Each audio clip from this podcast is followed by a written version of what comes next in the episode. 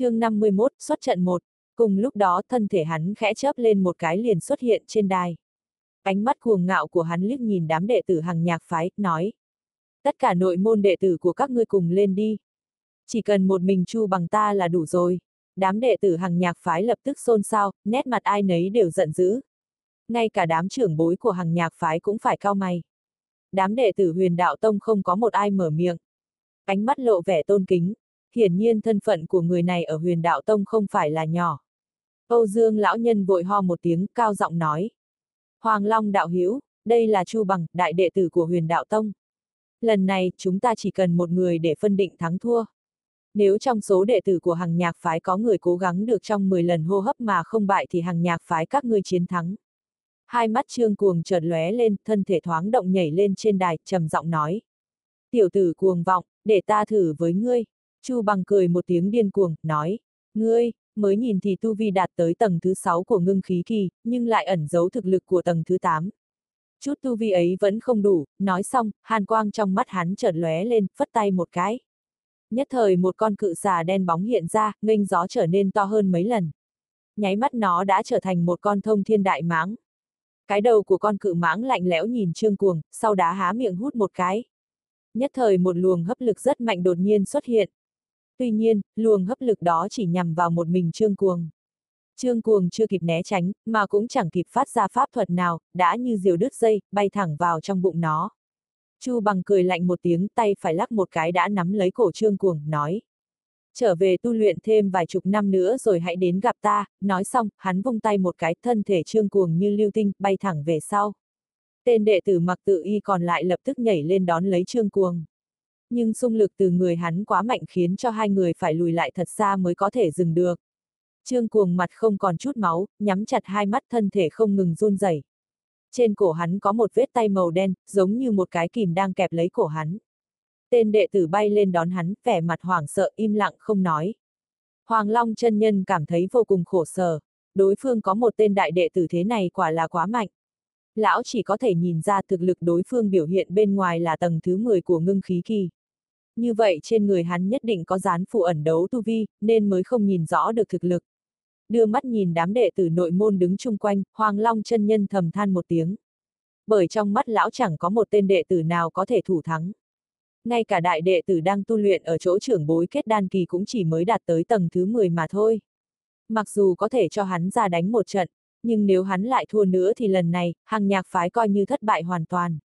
Thôi, lần này, hàng nhạc phái xem như hoàn toàn vô vọng. Những lời nói của Âu Dương Lão Nhi hay là đi thông báo cho hai vị sư tổ kia, để cho họ định đoạt. Nếu những lời đối phương nói là thật thì hàng nhạc phong quả thực không thể đứng vững được nữa rồi, Hoàng Long chân nhân cười khổ một tiếng. Chu bằng cuồng ngạo, liếc mắt nhìn mọi người, nói. Kế tiếp là ai? Tất cả đám đệ tử hàng nhạc phái có mặt đều không ai mở miệng. Bọn họ đều cúi đầu, lảng tránh ánh mắt của Chu bằng. Chu bằng cười lạnh, trong lòng có chút coi thường. Đúng lúc đó, hắn chợt ngẩng người khi phát hiện có một tên đệ tử mới chỉ đạt tới tầng thứ ba lại không hề sợ hãi, nhìn thẳng vào mắt mình. Vương Lâm vẫn bình thản nhìn Chu Bằng. Chu Bằng nhìn chằm chằm vào Vương Lâm, lạnh nhạt nói. Thế nào, ngươi muốn lên, lời nói của Chu Bằng thu hút sự chú ý của mọi người. Quay đầu lại, bọn họ mới phát hiện ra người mà Chu Bằng nói chính là Vương Lâm, nét mặt không khỏi thay đổi. Hoàng Long chân nhân thở dài. Vương Lâm mới đạt tới tầng thứ ba của ngưng khí kỳ, lão vốn chẳng hề chú ý. Nhưng bây giờ, cho dù tu vi rất thấp nhưng đứa nhỏ vẫn có can đảm như vậy. Chu bằng thấy đối phương không nói gì liền cười lạnh nói. Bốn trận tỷ thí, chỉ còn lại có một trận. Đường đường hàng nhạc phái lại không có một người nào dám đi lên, đúng là khiến cho Chu mỗ thất vọng. Chẳng lẽ, đệ tử nội môn của hàng nhạc phái lại không có người nào dám đi lên hay sao? Đạo hư sư thúc đang đứng cạnh Hoàng Long chân nhân chợt nói. Tôn sư đệ xin lỗi. Vương Lâm, ngươi lên đi, tôn đại trụ ngẩn người, tức giận nói. Đạo hư, tuy ngươi là sư huynh của ta, nhưng cũng không thể ra lệnh cho ta được. Đồ đệ của ta mới chỉ đạt tới tầng thứ ba của ngưng khí kỳ, vậy mà ngươi còn nói hắn đi ra chẳng phải là thí tốt hay sao? Đại đệ tử của người ta quá mạnh mẽ, đồ đệ của các ngươi không đánh lại, sợ chúng bị thương nên mới bảo đồ đệ của ta ra đấm lưng cho người ta à. Đồ đệ của ta ở môn phái luôn bị coi là phế vật cho dù lên có bị thua thì các ngươi cũng không cảm thấy mất mặt mũi lắm đúng không? Mẹ kiếp, lão tử không đồng ý. Đạo hư nhíu mày, trong lòng lão đúng là nghĩ như vậy. Nhưng không ngờ tôn đại trụ lại không nể mặt trực tiếp nói thẳng ra trước mặt huyền đạo tông như vậy. Lão cười lạnh vài tiếng, nhìn Hoàng Long chân nhân, mấp máy môi truyền âm một chút. Hoàng Long chân nhân thở dài, nói, tôn sư đệ, ngươi không cần phải nói nữa. Vương Lâm, ngươi lên đi, tôn đại trụ vung tay, ngẩng đầu lên nhìn trời cười lạnh. Vương Lâm ôm quyền, cung kính nói, tuân mệnh, nói xong, hắn hít một hơi thật sâu, chậm rãi đi lên đài. Đám đệ tử huyền đạo tông thấy vậy cười rộ lên, hằng nhạc phái, các ngươi cho hắn lên dọa người hay sao? Không ngờ một tên phế vật cũng có thể xuất trận đánh với đại sư huynh của chúng ta. Tên phế vật này không cần tới đại sư huynh ra tay. Chỉ cần một ngón tay của ta cũng có thể bóp chết hắn.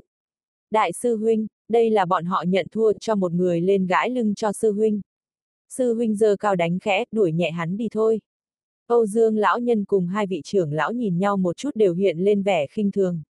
Âu Dương lão nhân cười nói, Hoàng Long đạo hữu, hôm nay chúng ta cũng hiểu rõ hàng nhạc phái rồi.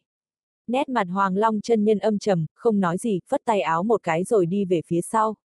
Cơ bản lão cũng chẳng hy vọng gì vào Vương Lâm, cho hắn ra chủ yếu làm con tố thí cho chấm dứt trận đấu này mà thôi.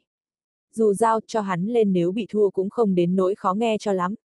Nhưng nếu bị đối phương dọa cho không ai dám xuất trận thì đúng là không còn chút mặt mũi. Không có tên nội môn đệ tử nào dám lên, chỉ còn duy nhất có một mình Vương Lâm. Phía sau hắn, tất cả thế hệ trước của hàng nhạc phái đều lắc đầu, xoay người đi ra đằng sau.